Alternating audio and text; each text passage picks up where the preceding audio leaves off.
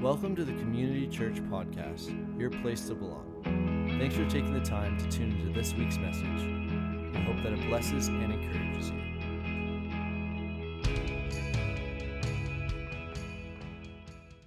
Well, I want to I want to jump in here to uh, our series, again, The Walking Wounded. Uh, we started last week, and if you remember, we talked about Hebrews chapter twelve.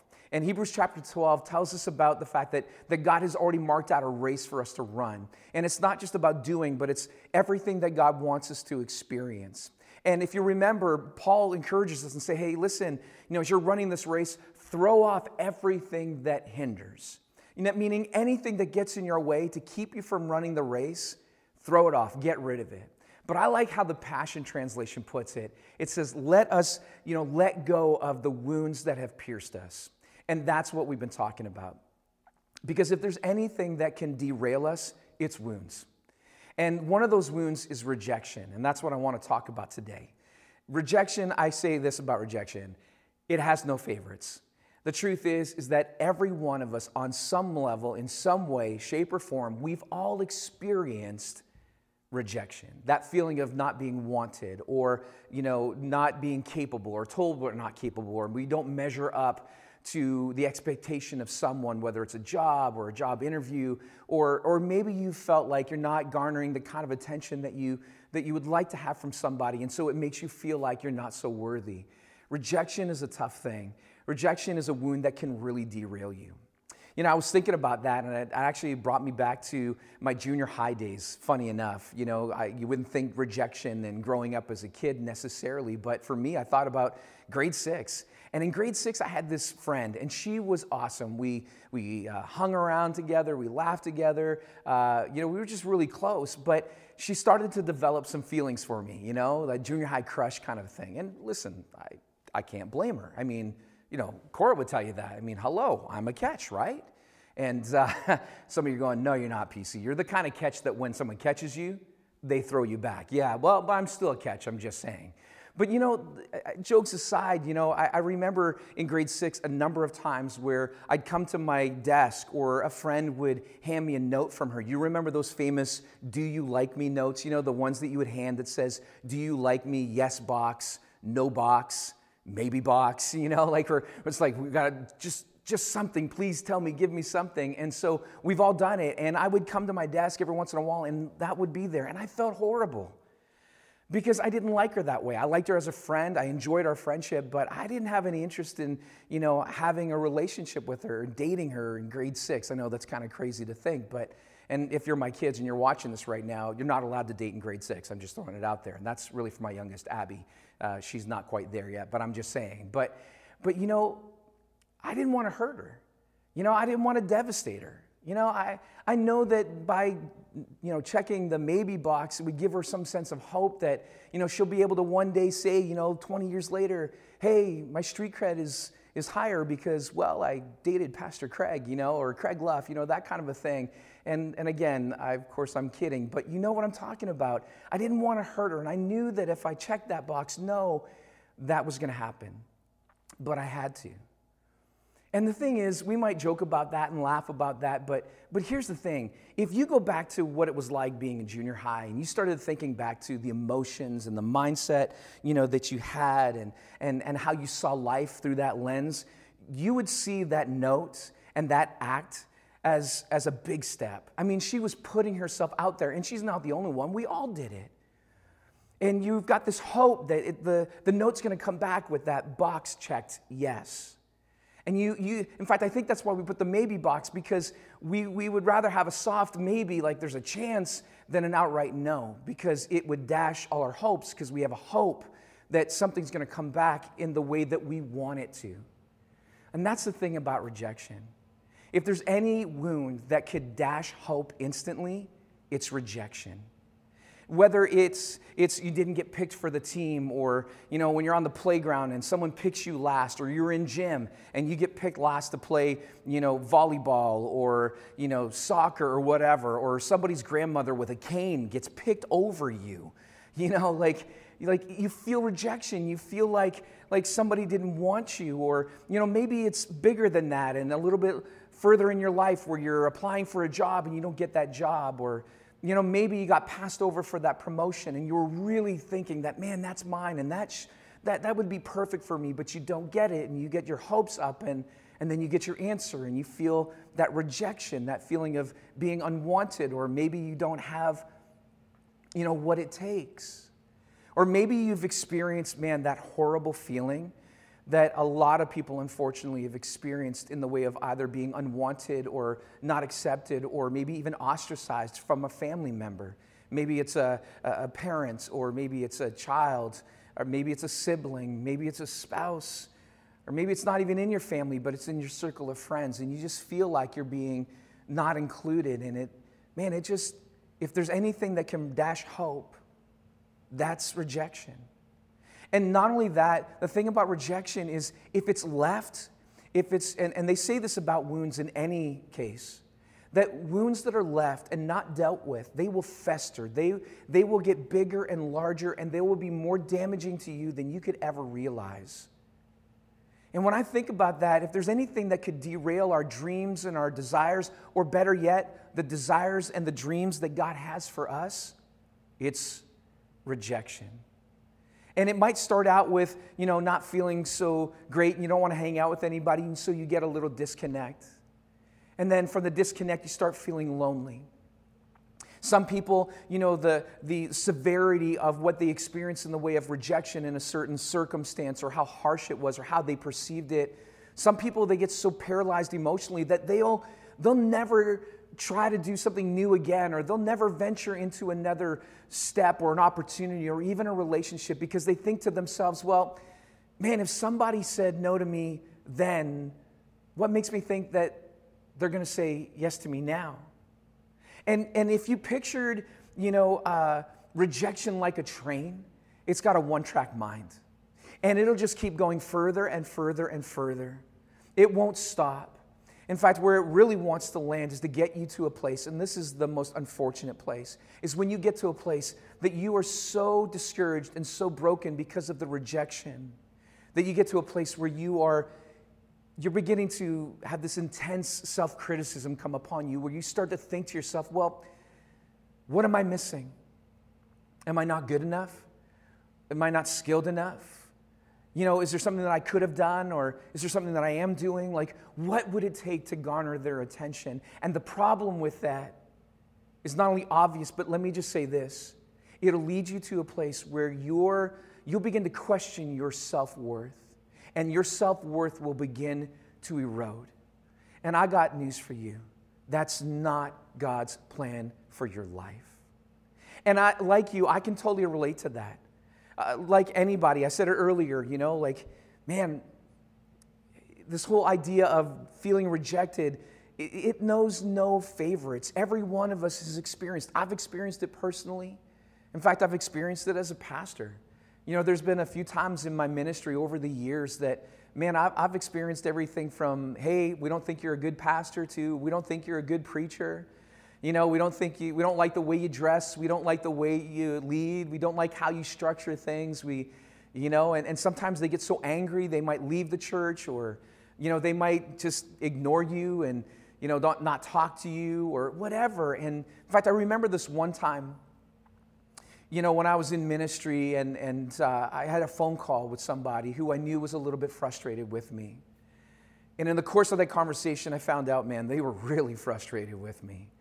They really didn't enjoy how I was leading, how I was pastoring, and the list was long.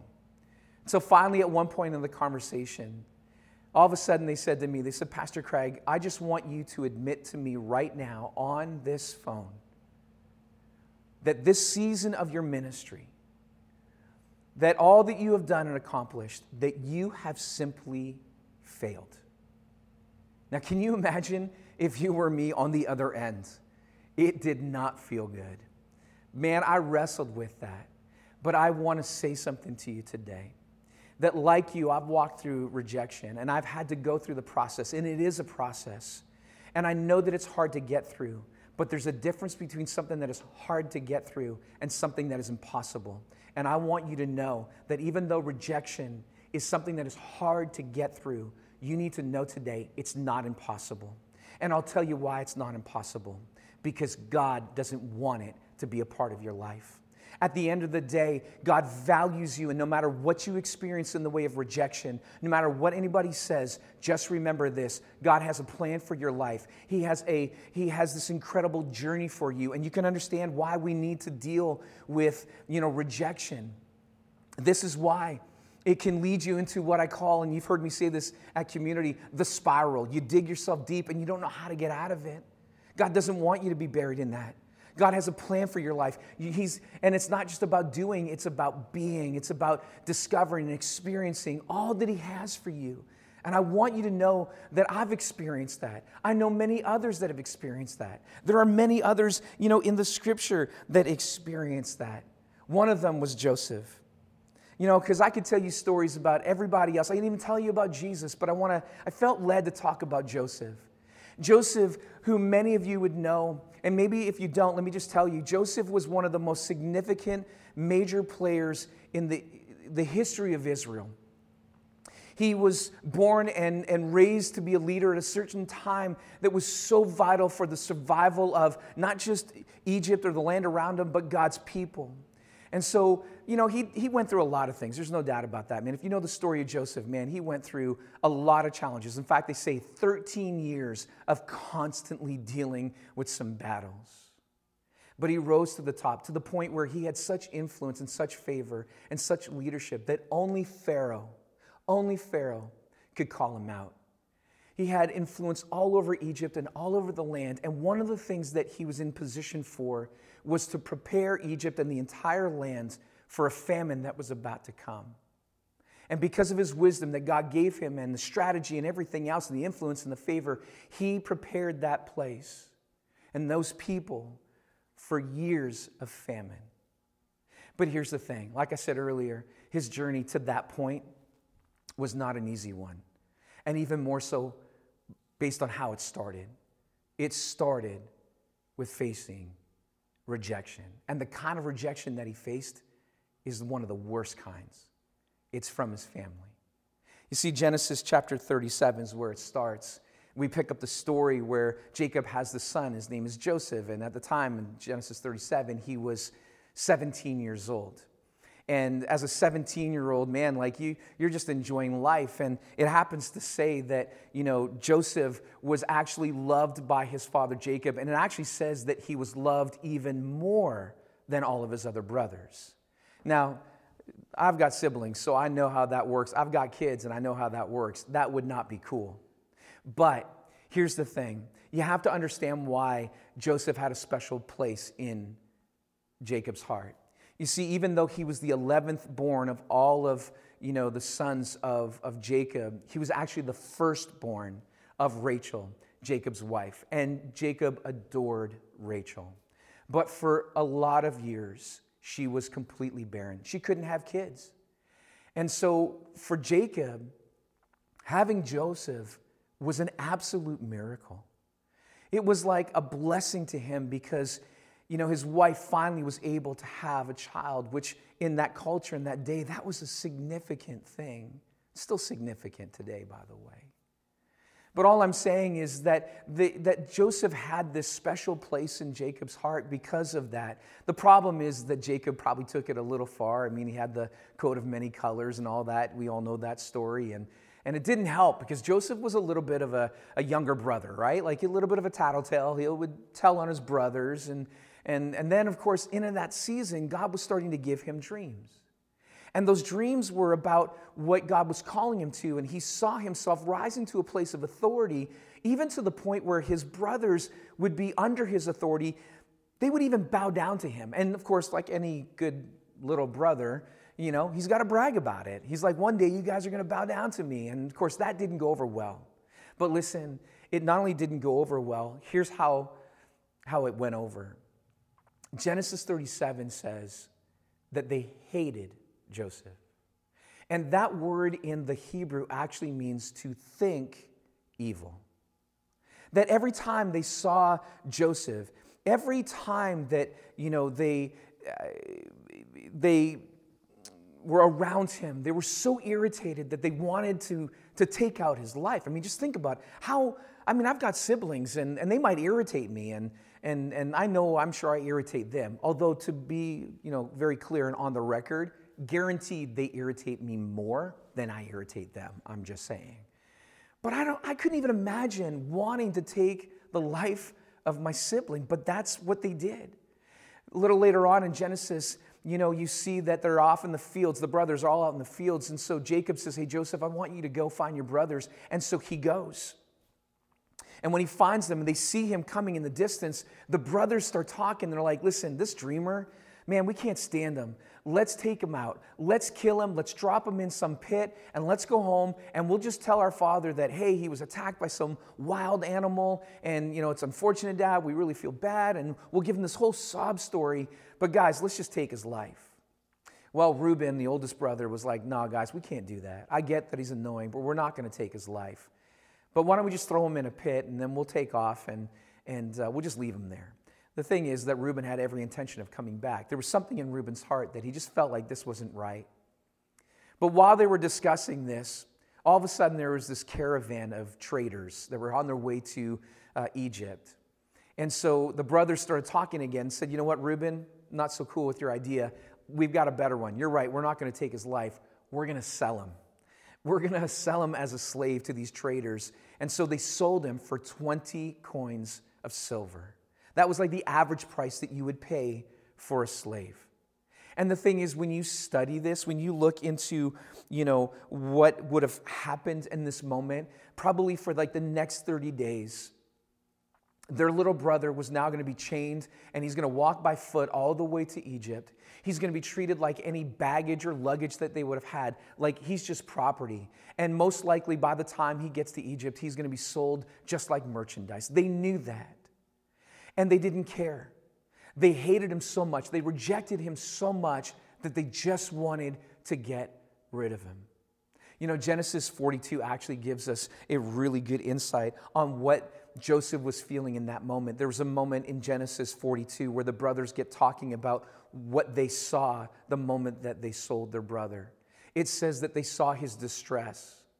The Amplified Version says that they saw the anguish of his soul. I mean, just think about that language. That's pretty powerful.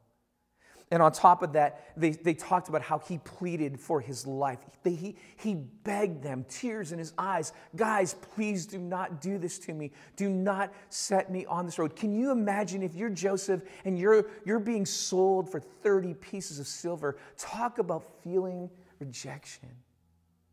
Talk about feeling unwanted. This is your brothers. This is your blood, and they don't care. Your life doesn't mean any more than twenty pieces of silver.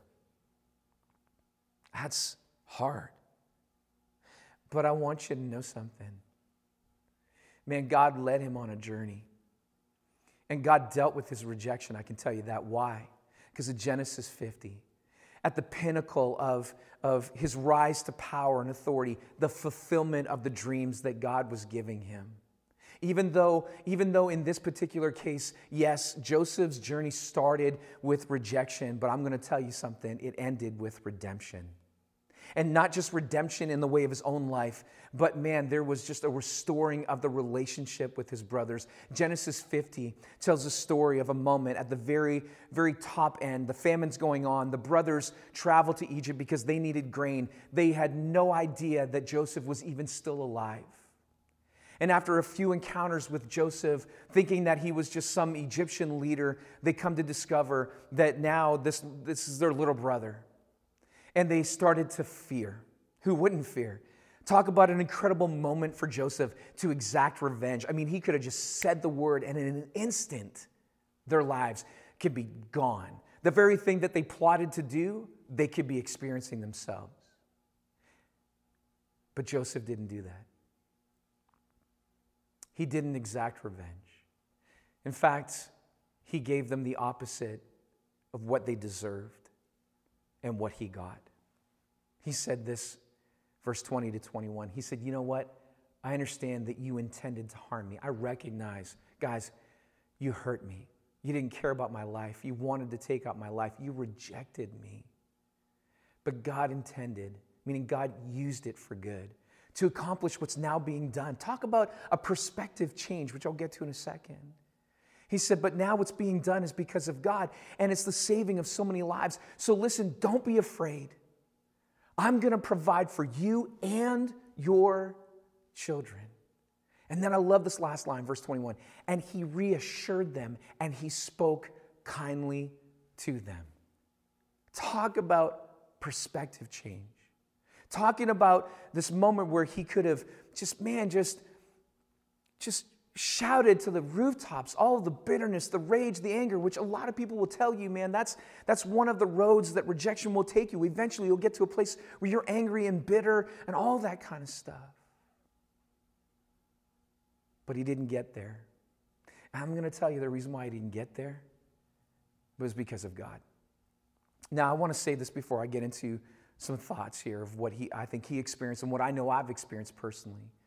But you know, rejection is a process, and I just want to say that. And I was listening to a TED Talk uh, a couple of weeks ago as I was preparing for this message, and they talked about some of the things that you can do practically in the way of process. And there are some incredible things that you can do that I did myself, that I still do to this moment. Things like having zero tolerance for self-criticism. You know, sometimes, man, we can dig ourselves in a hole, and we can We can criticize every single thing, every little thing, and that's not good. Or things like, hey, listen, take some time and remind yourself of the good things that you do bring. Maybe you're, maybe you're funny. Maybe you've, you're an athlete. Maybe you're good with math, or you know, maybe you're just good socially, whatever it is. But remind yourself of the value that you do bring to the table, no matter what rejection you face. Or things like building up the connections around you. Man, that is so important. Finding people that know you and know you well, coming alongside you and building you up and encouraging you. That's my heart, my prayer for anybody that's a part of community or anybody that I encounter, that my life would be used to build them up according to First Thessalonians chapter five, verse eleven.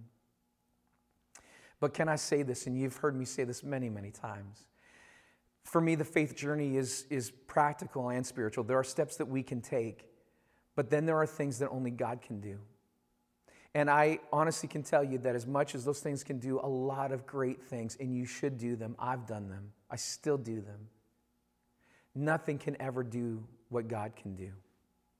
And that's what I think, you know, in this whole journey that, that Joseph experienced. I think he experienced these things because I look at Joseph's life and I can relate to some of the things that I think he experienced, because you don't get to say those kinds of things until you've experienced some certain truths with God. So for example, let me just say this. Here's what I've learned and what I think Joseph experienced in the way of while he was walking through rejection. No matter who rejects you, no matter what rejects you, just know this, that God always receives you. God sees great value in you. He loves you. And, and listen, you have to think about that. That's the God of the universe, the creator of the universe, the Alpha and the Omega. And for him to look at you and love you, and remember, he knows more about you than you know about yourself. He knows about the things that you don't want anybody else to know, and yet he loves you. Listen, I love how Genesis thirty-nine, several moments in Genesis thirty-nine, you'll see that, that Joseph, uh, it says about Joseph, either people recognize or Joseph realizes it himself, that the Lord was with him. Man, God's presence was an affirmation, and his very presence and his guidance and his, and his leading and, and the investment that he was making in Joseph's life all the, through, all the way through all of the challenges and, and beginning with the rejection and the pain of that rejection. God was there. God provided the very thing that his family should have. The care, the love, man, like everything that the family should have done, God did. Every single step of the way. He provided along the way. And I want to encourage you, I've discovered that, that the more that I lean into Jesus, the more I find him. And the more I find him, the more reassured I am about my value. I think about words like First Peter chapter two. And in First Peter chapter two, it starts by talking about Jesus who knew rejection. He knew rejection from his family. He knew rejection from his own disciples. He knew rejection from the crowds that thought he was super popular. Even when he was in the garden, he felt like God had forsaken him. He knows rejection. But First Peter, Peter tells us that, hey, he was chosen and he was precious, and he is. And we're going to celebrate that, you know, next weekend with Easter weekend coming. But here's the thing. If you go down a little further in First Peter chapter two, you'll see that in the same way, he turns his conversation. He says, and for you, the people of God, the children of God, those that have a relationship with God, all of humanity, listen to this. He loves you deeply. And he wants you to be a part of his family, because if you're a part of his family, he sees you as this prized possession. You're chosen. No matter what anybody says, if you can hear that whisper, I guarantee you, it's going to make a difference. A couple other things that caught my eye as I look at the life of, of Joseph that I know really has impacted my own journey as well, and I can see it for myself. Here's something else. Rejection doesn't define your future. You notice that he started out super rejected, and yet the purposes and the plans of God still came to pass.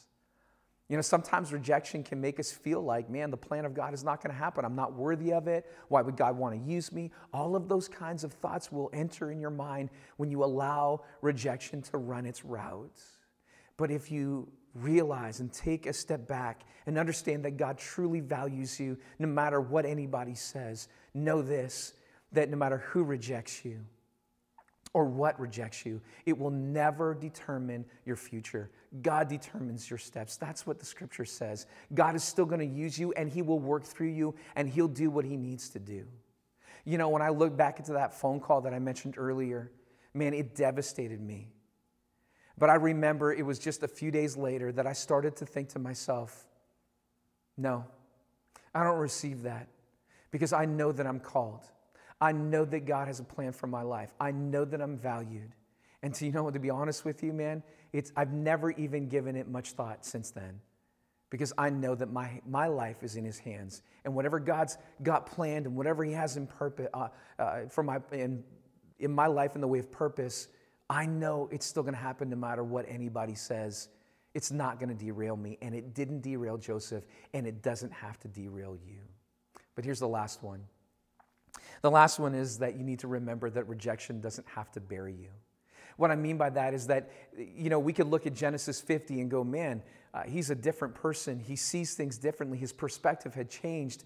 And the ability to, to say, hey, listen, I'm going to take care of you. Obviously, at some point, he had dealt with rejection and had forgiven his brothers. But, but let me, let me just affirm that for a second, because, man, I'll tell you, rejection can lead you to a place where you just, you just feel so guilty, and you just feel like you're worthless. And you feel like it'll just stop you dead in your tracks. But I'm going to tell you something. God can heal you. I promise you, he can heal you.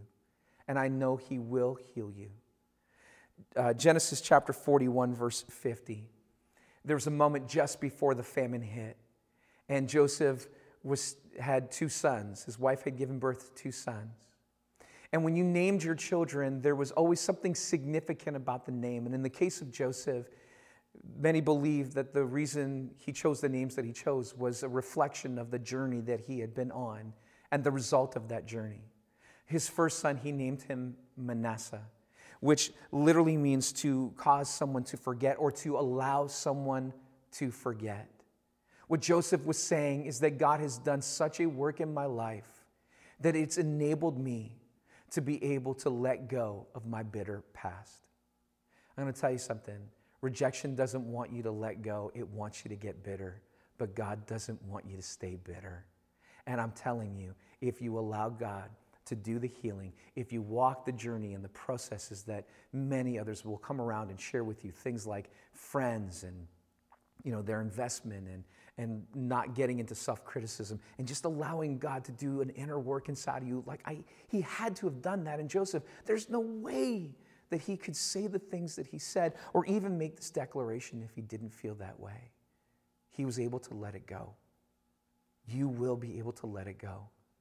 Just keep leaning into God. The other name that he gave to his second son was Ephraim, which means double portion.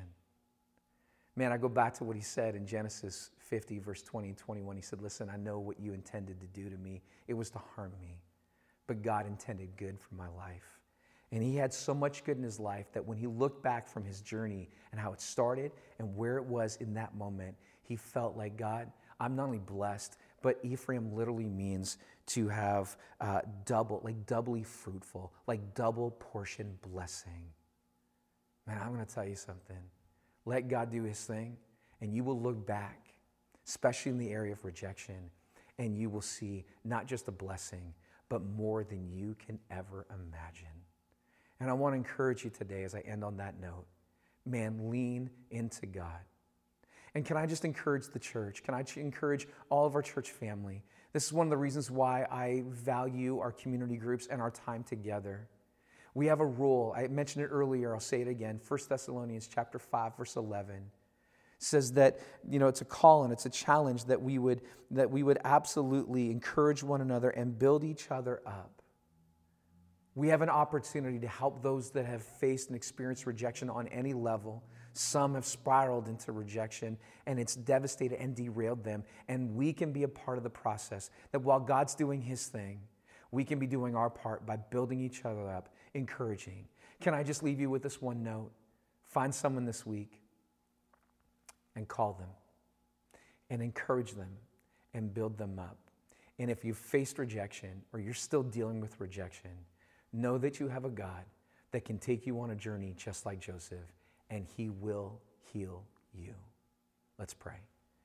God, I just pray for every person that has ever experienced rejection on a level that God has almost gotten to a place of derailing them, or maybe it has. It's dashed their sense of hope. They feel like, God, there's no way out. They, they feel like their self-worth right now, Lord God, is just, they're just not valuable. And God, that's the opposite of the message that you want to speak inside their lives today.